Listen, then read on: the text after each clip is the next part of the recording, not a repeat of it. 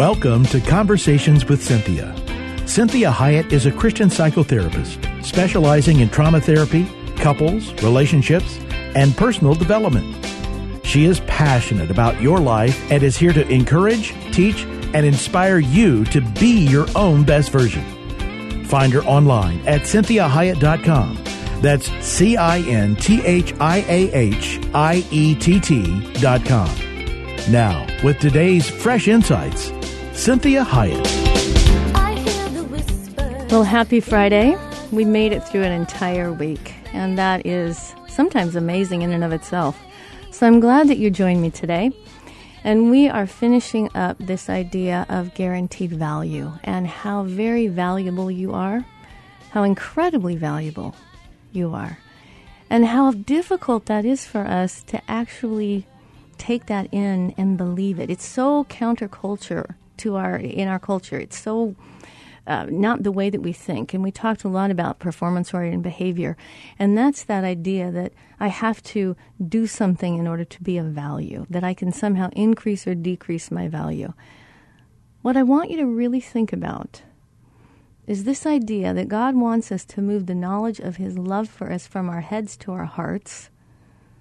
He wants that intellectual truth to become integrated. And then we can really access it now and experience it now versus waiting until we get to heaven to really see what God saw and, and the value that He has for us and how much He values us. So we left off with this saying, and I that I said, you cannot regain what you have not lost. And this is where it gets twisted. This is how the enemy likes to twist these things because he wants to make us feel like we can lose our value or that we've lost value. Let's say um, we're getting older, and uh, it's harder maybe if you lose your job in your 40s or 50s to go and get another job. You don't feel valued by society. How about people that, uh, someone that has um, been in a fire and they are burned, and now they don't feel as valued because of their appearance? Or someone that is feeling like they're overweight and they don't feel as valued because they don't look a particular way. Or the person that doesn't have the right car or enough money or the right job or social standing or whatever neighborhood they live in. We, we really try so many times, it's so natural for our humanness to pull from the outside, hoping we integrate it into inside so that we feel valuable. So if I have enough money, if I look good enough, if I have a a great car, if I have a, a spouse, a, a, wife, a husband, if I have children. We, we even think that um, having certain pets, the more expensive the pet is, somehow increases our value. So I want you to think about this is this is contrary to the way that God works. He's the one that establishes value. You can't change your value. Just like we talked about the analogy yesterday of the $100 bill regardless of where the $100 bill was spent, how old it is, how crumpled up it is, if it's been stepped on in the in the parking lot, if it's been spit on, if if it's been found in a trash can, it it's still $100. The $100 doesn't change from day to day.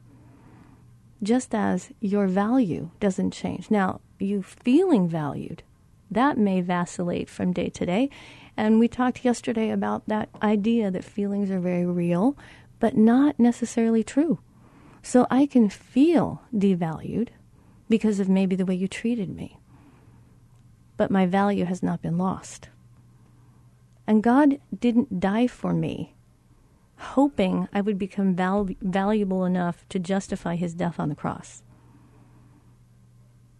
I am valued because he created me and He wanted me and chose to create me and knew every moment of my life that would occur, good, bad, and indifferent, and He died for me anyways. So, this is very important that I accept that I'm a sinner and I'm highly valued by God and in need of a Savior. As a result, then I can realize and accept I cannot regain what I have not lost. I can feel devalued, like I said, because of behaviors, whatever it is, but, but my value to God cannot be altered. My experience of Him, or my experience of how valued I feel, my effectiveness can change from any given day, but my value can't. So, regardless of how unlovely, how unworthy, how invaluable I feel, I need to respond to God's truth. The truth always sets us free, right? And He says, I am highly valued and very precious in His sight.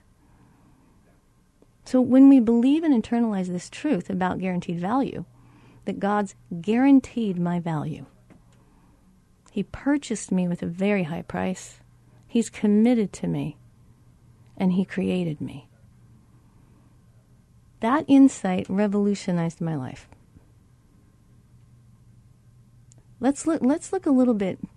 Let's look a little more deep, deeply into this, and I want to read a passage to you that, to, too, that actually really convicted me when I was learning this whole concept of, of guaranteed value. And this is Romans chapter 9, verse 20 out of the Message Bible, and it's 20 through 23. And this was a very difficult day with uh, God and I. One day I was praying and I was complaining relentlessly about my appearance. I wanted bigger hair. You know, I wanted bigger boobs, if I'm allowed to say that on the air, you know, because in this world, you know how that is with women. And I was complaining to God. And He says to me in Romans 9 20 through 23, Who in the world do you think you are to second guess God? Do you for one moment suppose any of us knows enough to call God into question. Clay does not talk back to the fingers that mold it, saying, Why did you shape me like this? Excuse me. Isn't it obvious that it's, it's the potter that has the perfect right to shape? I thought I was over this, but not quite. So let's go back to this verse. If God needs one style of pottery especially designed to show his angry displeasure, and another style carefully reflected and crafted to show his glorious goodness, isn't that his right? Either or both happens to Jews, but it also happens to the life of other people. Hosea put it very well, and I love this. He says, I call nobodies and make them somebodies. I call the unloved and make them beloved.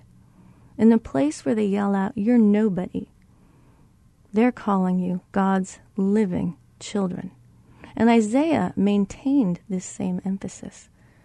If each grain of sand on the seashore were numbered, and the sum labeled chosen of God, they'd be numbers still, not names. Salvation comes by personal selection. God doesn't count us, He calls us by name. Arithmetic is not His focus. So let's go back to the very beginning of this. Who in the world do you think you are to second guess God? The clay doesn't talk back to the fingers that mold it and say, Why did you shape me this way? And that's a huge, huge awareness that God is saying, I, I have all the, I have numbered all the grains of sand. And Hosea is saying, I call nobodies and make them somebodies. I call the unloved and make them beloved. Now, this doesn't mean that God is, is giving us more value. What He's wanting us, us to realize is that He chose us the way He wanted us to be for a very particular reason, for a very specific time in history. And, and that's His choice. And when I had to humble myself and accept that and say, oh my goodness, I have no right to complain to God about how He made me, where He placed me in time. That is his choice. He's the God of the universe, and he chose me and chose to create me. And Psalms 139, 3 through 16 says, Oh, yes, you shaped me first inside, then out. You formed me in my mother's womb. I thank you, high God. You're breathtaking, body and soul. I'm marvelously made. I worship in adoration. What a creation. You know me inside and out. You know every bone in my body. You know exactly how, how I was made bit by bit, how I was sculpted from nothing into something. Like an open book, you watched me grow from conception to birth. All the stages of my life were spread out before you. the days of my life all prepared before I even have lived one day. That's amazing.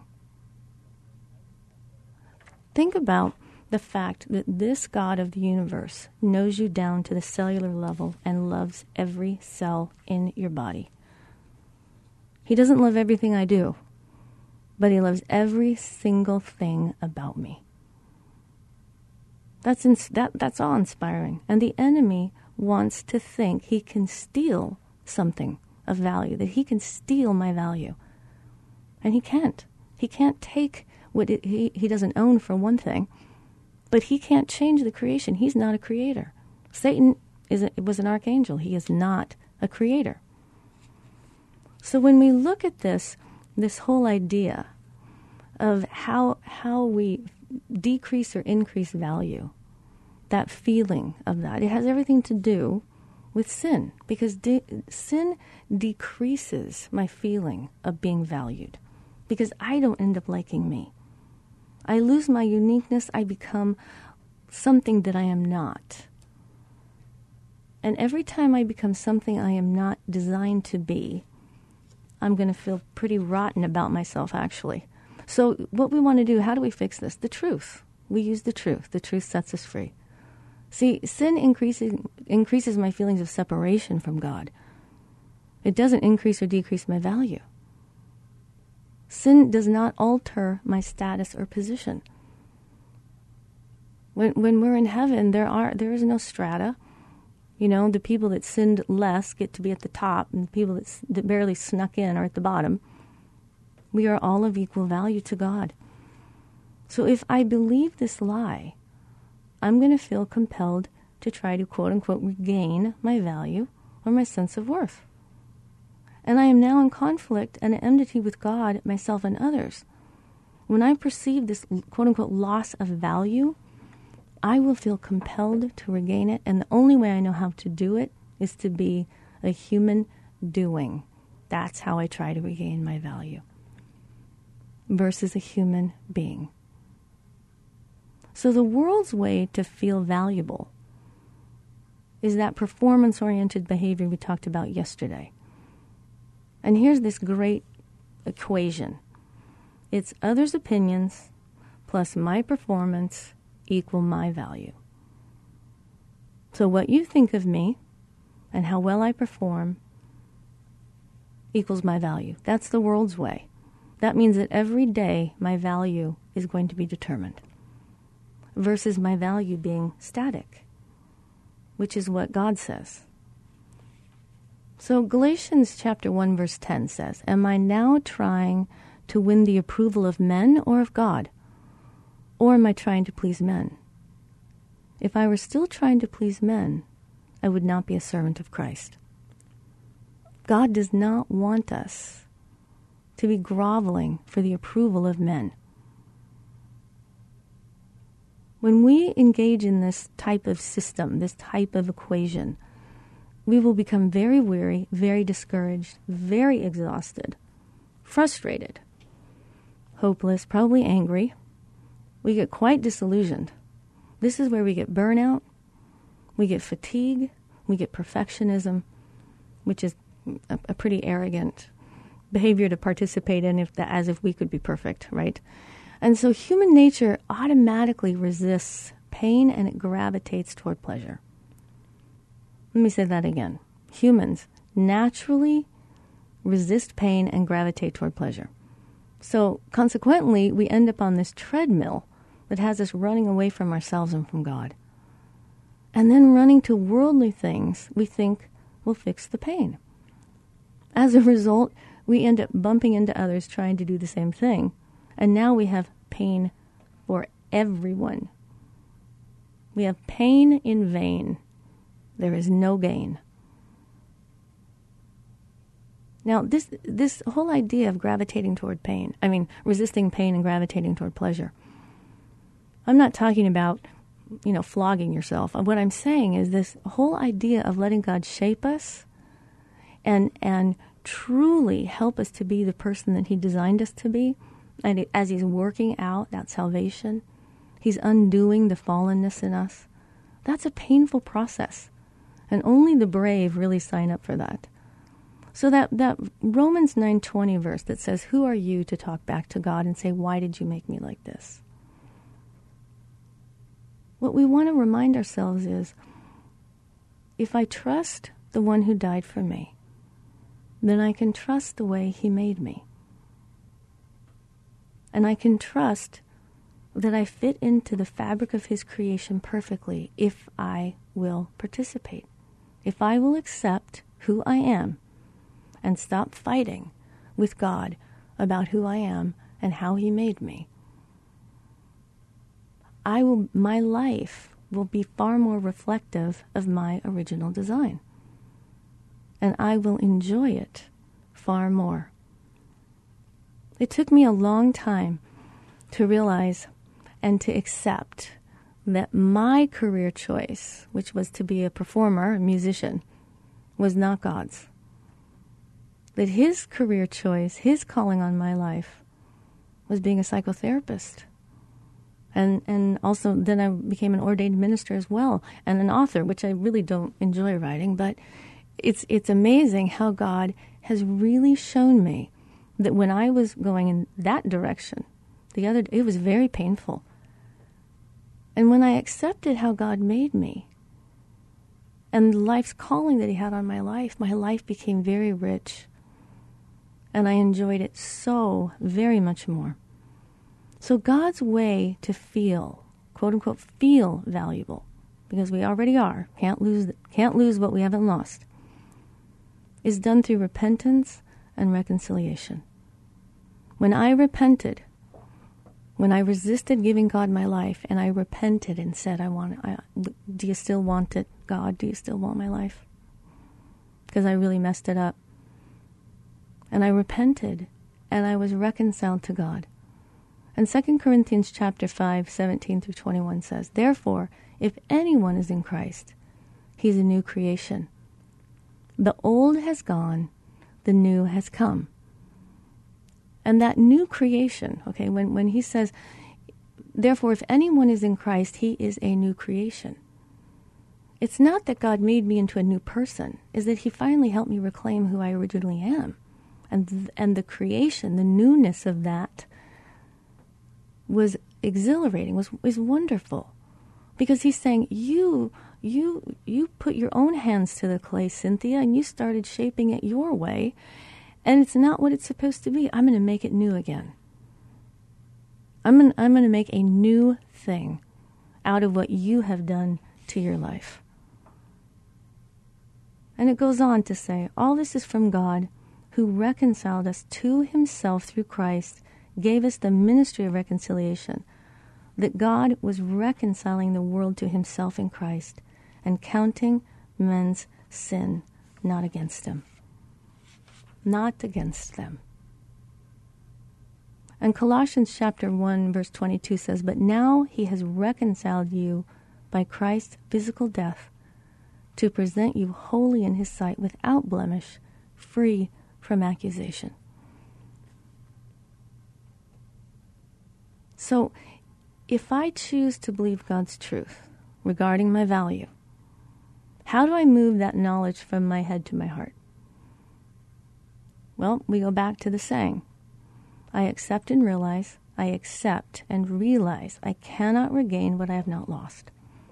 God never, never stopped valuing Adam and Eve, even though they sent the creation into complete confusion, disarray, and pain. So, how do I realize that feeling my own intrinsic value? How do I realize that and feel? That intrinsic value? Well, think about Adam again. Adam lost his quote unquote his sense and feeling of value because he disappointed himself. God never stopped valuing them. Sin did not decrease our value, it only increases our separation from ourselves, from others, and from God. So it is as simple as believing I'm valuable. It's just simply believing the same way you believe Jesus is the Son of God and died on, on the cross for your sins. It's the same thing, it's a step of faith. And so it's very simple, but it doesn't necessarily mean easy. So part of the reconciliation is also my forgiveness of myself. Because when we trespass against ourselves, we harm ourselves. And that causes me to feel less valuable, less worthwhile.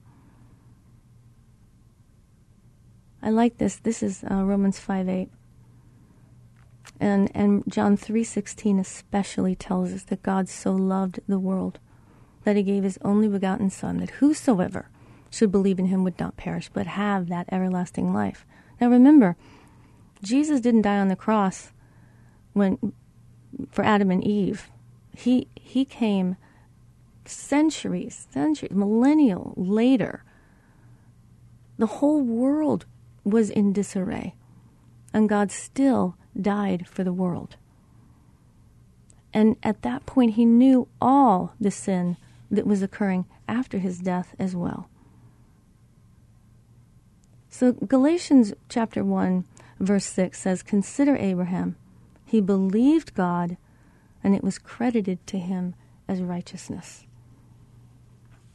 So we believe. We accept, we believe, we realize. We take a step of faith and we choose to believe God's truth versus our feelings. And that's a really, really important concept that we choose to believe God's truth versus our feelings. Because our feelings many times are going to lie to us. We're fallen. So remember that this um, this verse, Mark chapter 1, verse 4, says, And so John came baptizing in the desert region, preaching a baptism of repentance for the forgiveness of sin. And I want you to think about if we accept God's grace as the only way to be this authentic, honest, and truly fully realized person that God has designed us to be, then what occurs? In, when we are willing to accept that truth, when we are willing to accept the fact that God has grace for us, and that He knows we're going to get off track. He knows we're going to sin. He knows we're going to mess up. And He doesn't want us to be our own Satan to ourselves and reject ourselves, hate ourselves, hide from ourselves and from others, and try to regain value. What we want to realize is no matter how the $100 bill was spent, right? No matter where it was, no matter where it's been, no matter what has happened to that $100 bill, it's still valuable.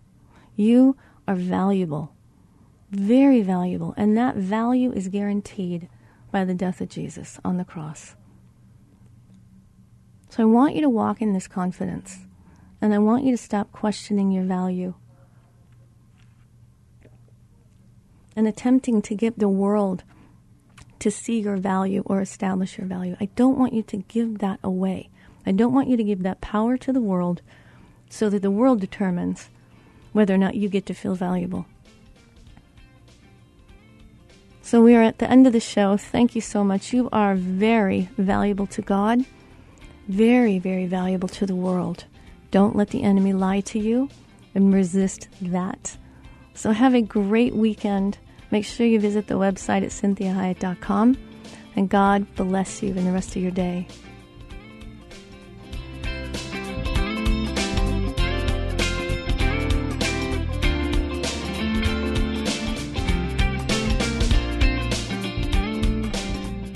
To hear today's program again or to share it with someone else, please go online, cinthiahiett.com.